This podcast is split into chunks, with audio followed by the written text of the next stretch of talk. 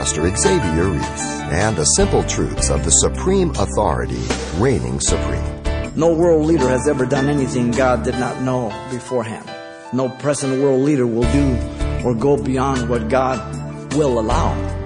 No king, emperor, dictator, or prime minister, or president has ever posed a problem to God. The prophetic schedule of God has never been interrupted or disrupted, ever.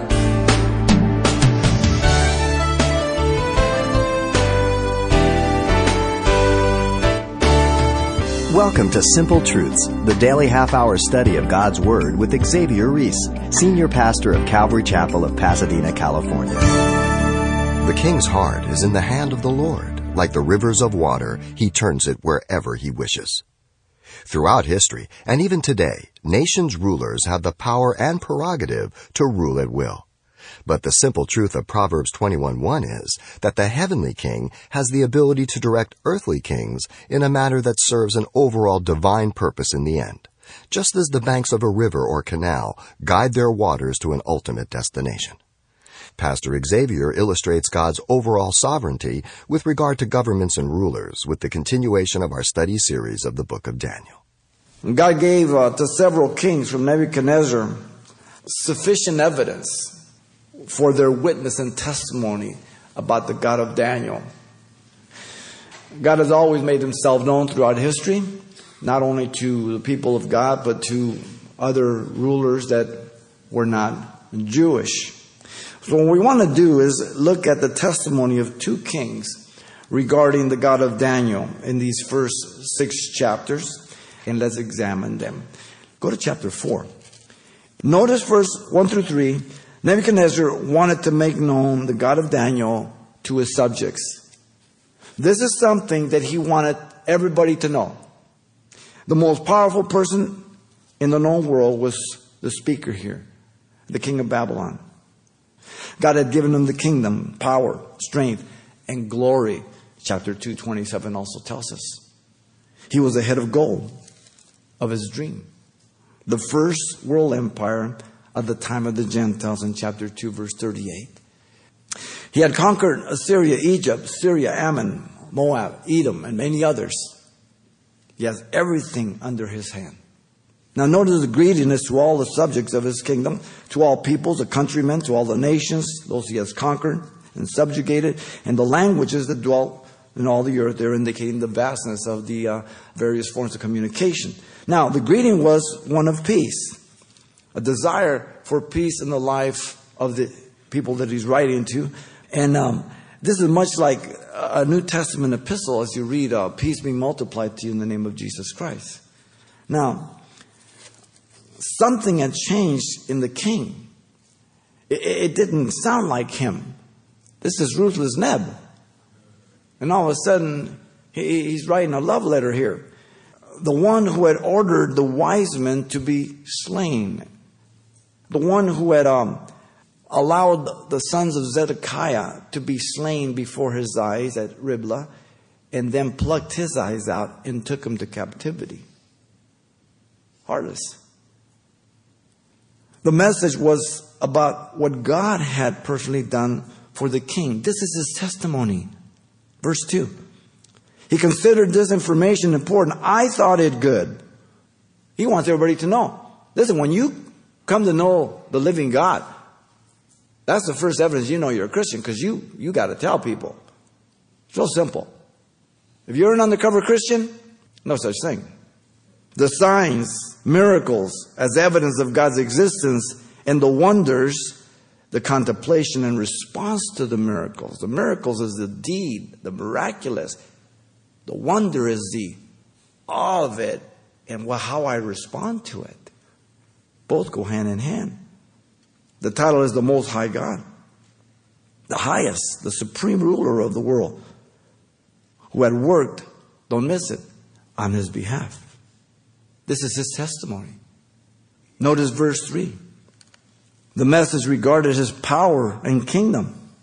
God's signs and great are great, and his wonders are mighty. He's, he's reflecting back. Having experienced this, now he can look back and see clearly in chapter one that God had prepared the four Hebrew children not Neb. God, he could see right there, revealing that Daniel's dream and interpretation at the time of the Gentile was clear by the hand of God. He could see clearly the rescuing of the three from the fire furnace of chapter three. It's a whole different thing. Now you're born again. You can look back before you were born again, and you can see important incidents, things that that that you can know God was in it. Not you weren't saved, but he was confronting you, initiating. And certainly as a Christian, you can look back and see very key things in your life, which to God we could see as clear forward as backwards, but we can't. God's kingdom is not like those on earth, temporal, he says in verse three. Great insight. It is everlasting. It will never end. Its dominion, his sovereign authority, is from generation to generation. We're merely passing through history.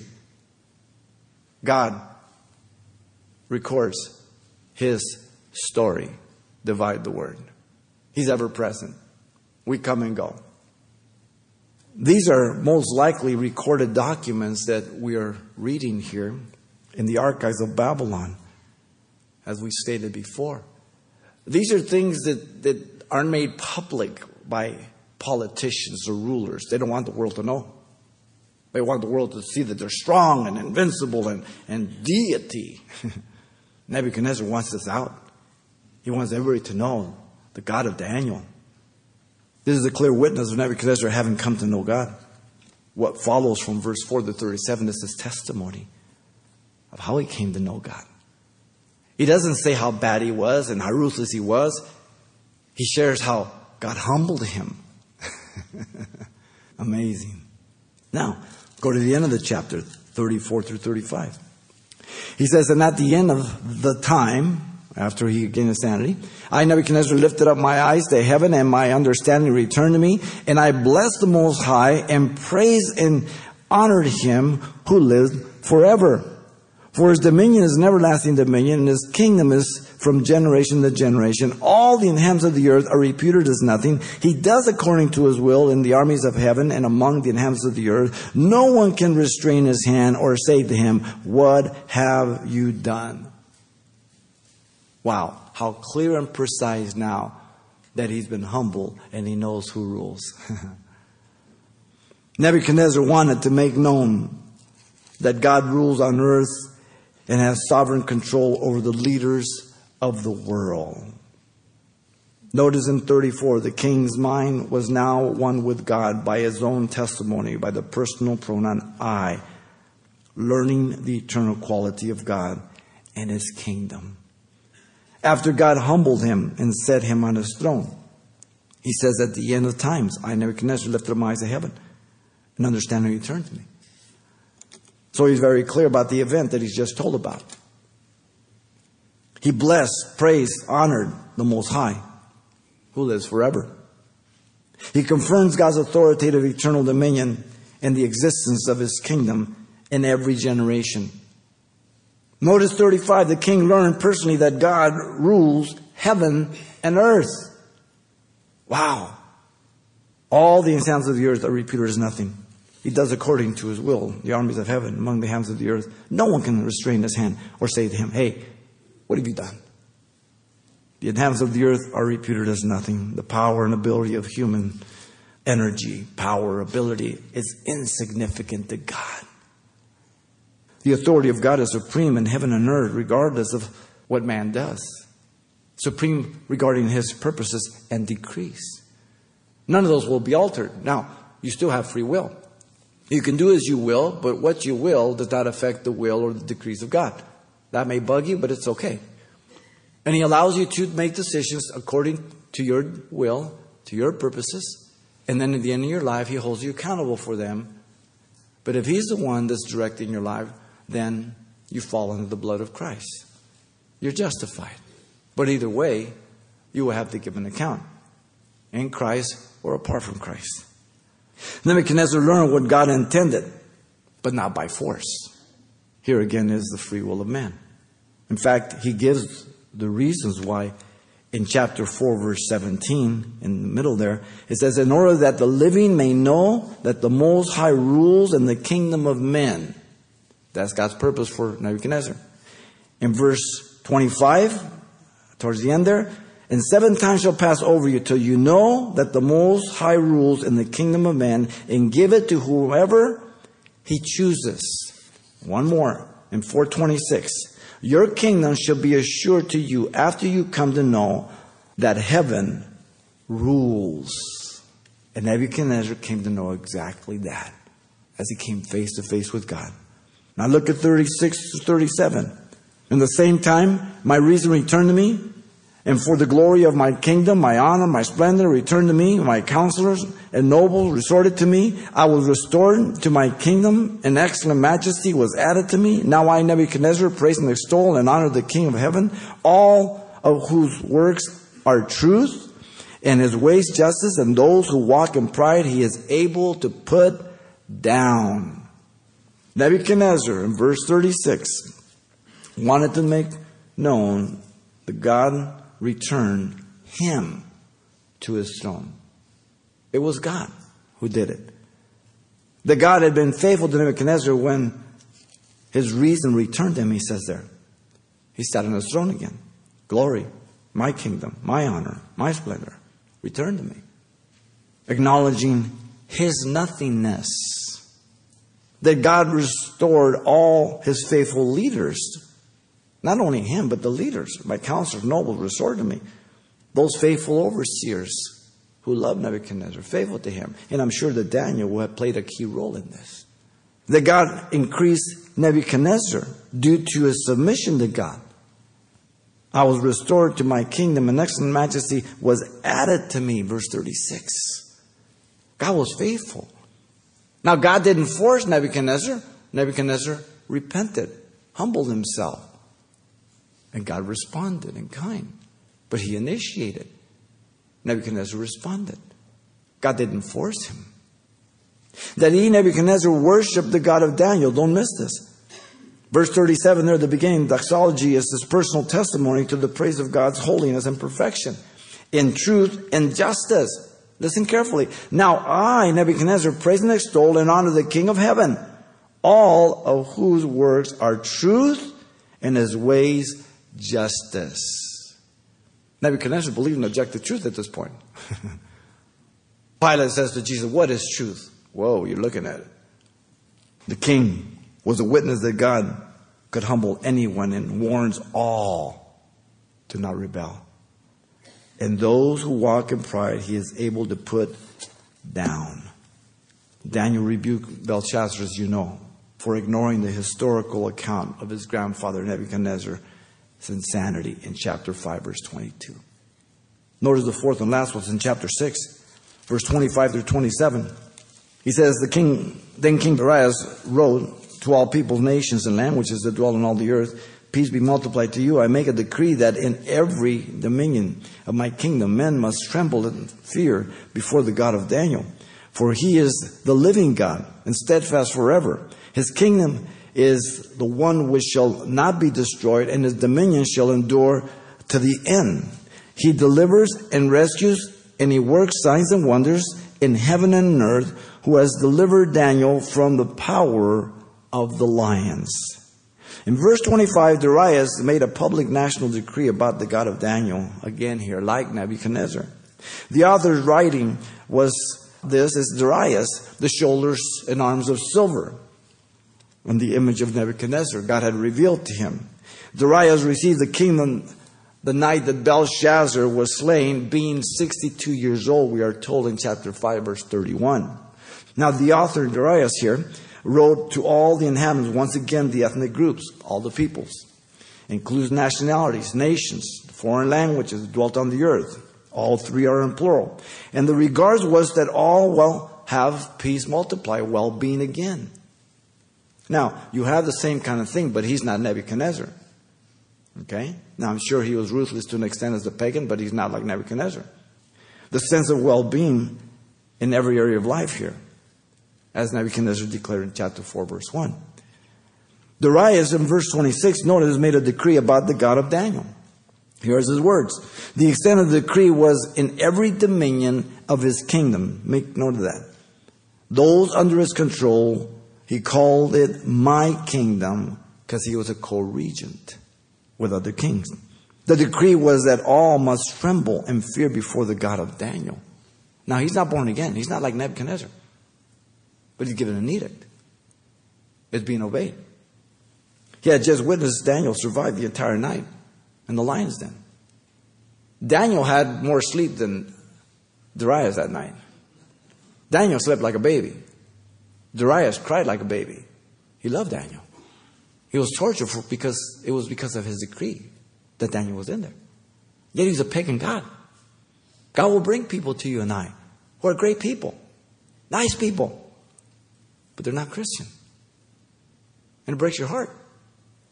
He had just witnessed the accusers of Daniel torn to shreds and devoured by the same lions that didn't touch Daniel, removing all doubt that perhaps maybe they were old, toothless, and not hungry.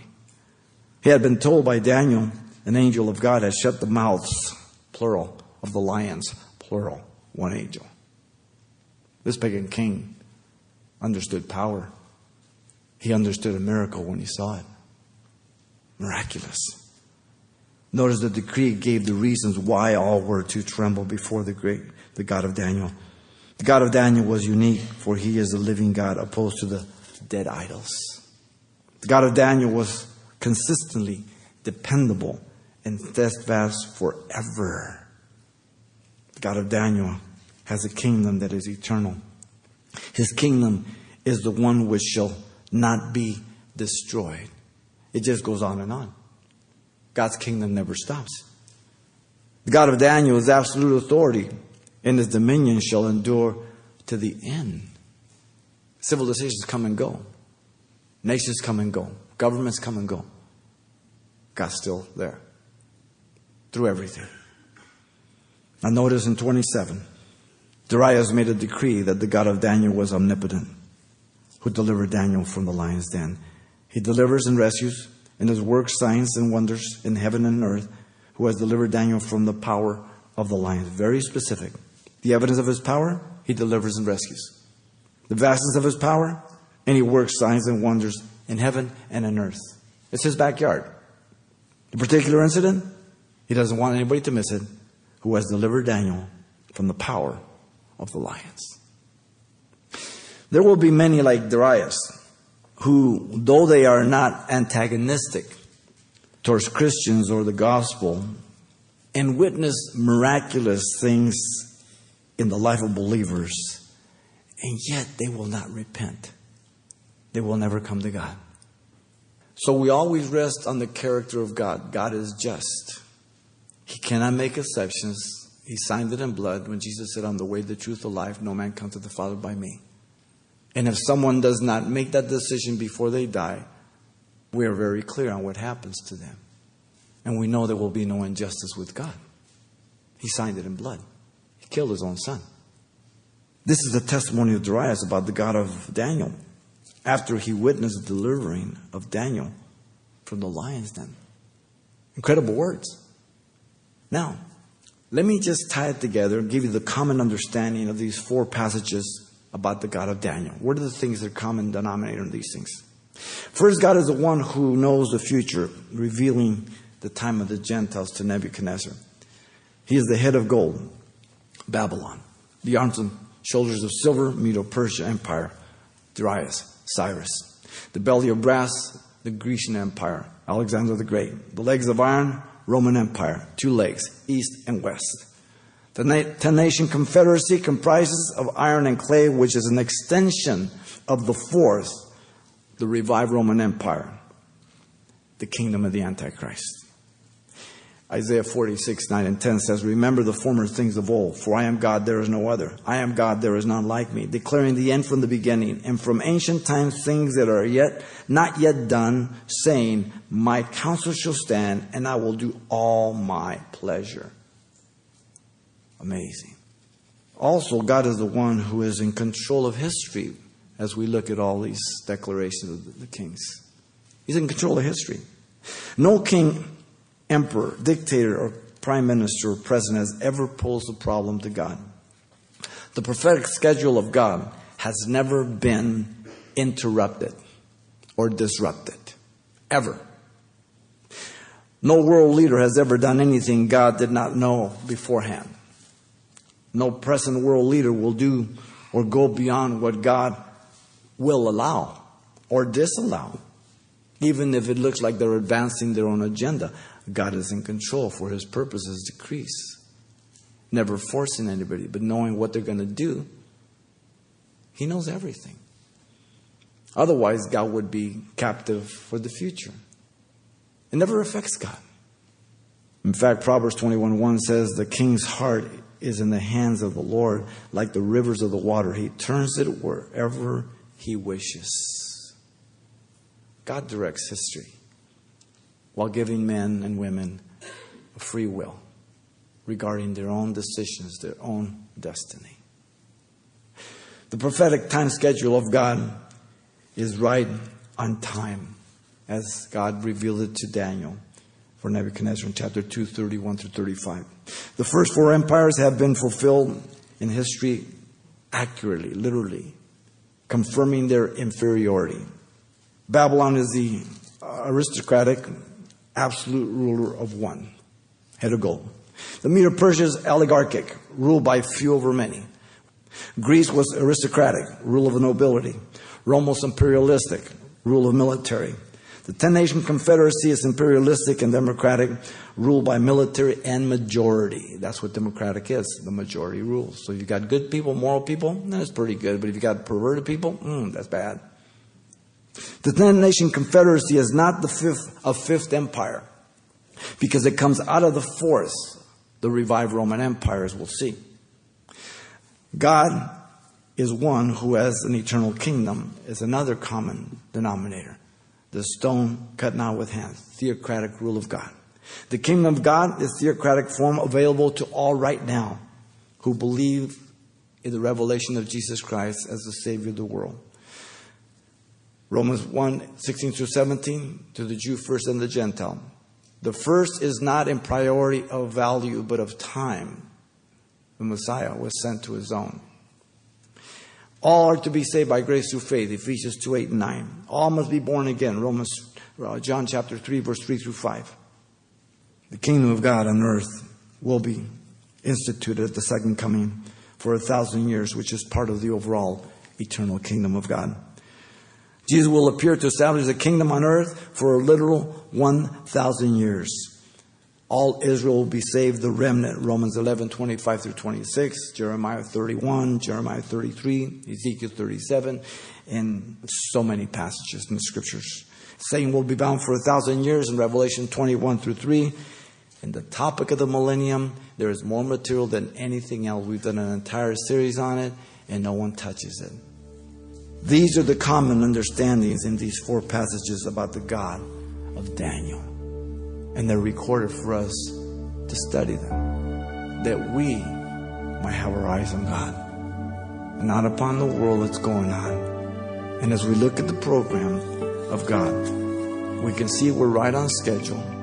We can see we're ready for the common market, the ten nations, whatever they end up calling at the end, getting prepared to launch. One world market, one world banks, one world tribunal courts. God's schedule is right on time. I hope you serve Him. Today is the day of salvation, not tomorrow. Pastor Xavier Reese with a brief overview of heaven's perspective of world history yet to come, by way of the simple truths he draws from the book of Daniel. And today's study, titled The God of Daniel, is available on C D upon request for just four dollars. Having your own copy allows you to review the study again at your own pace. Plus, it's a great way to pass on this message to a friend when you're through. And everything Pastor Xavier shared the last time we were together will be included as well. So once again, the title to ask for is The God of Daniel, or simply mention today's date. You can request your copy by writing Simple Truths, twenty-two hundred East Colorado Boulevard, Pasadena, California, nine one one zero seven. Or to make your request by phone, call eight hundred, nine two six, one four eight five. Again, that's eight hundred, nine two six, one four eight five. or the address once again is Simple Truths, twenty-two hundred East Colorado Boulevard, Pasadena, California, nine one one zero seven. And thanks for mentioning the call letters of this station when you get in touch. This helps us track the effectiveness of this ministry in your area. And then join us for more Simple Truths next time with Pastor Xavier Reese.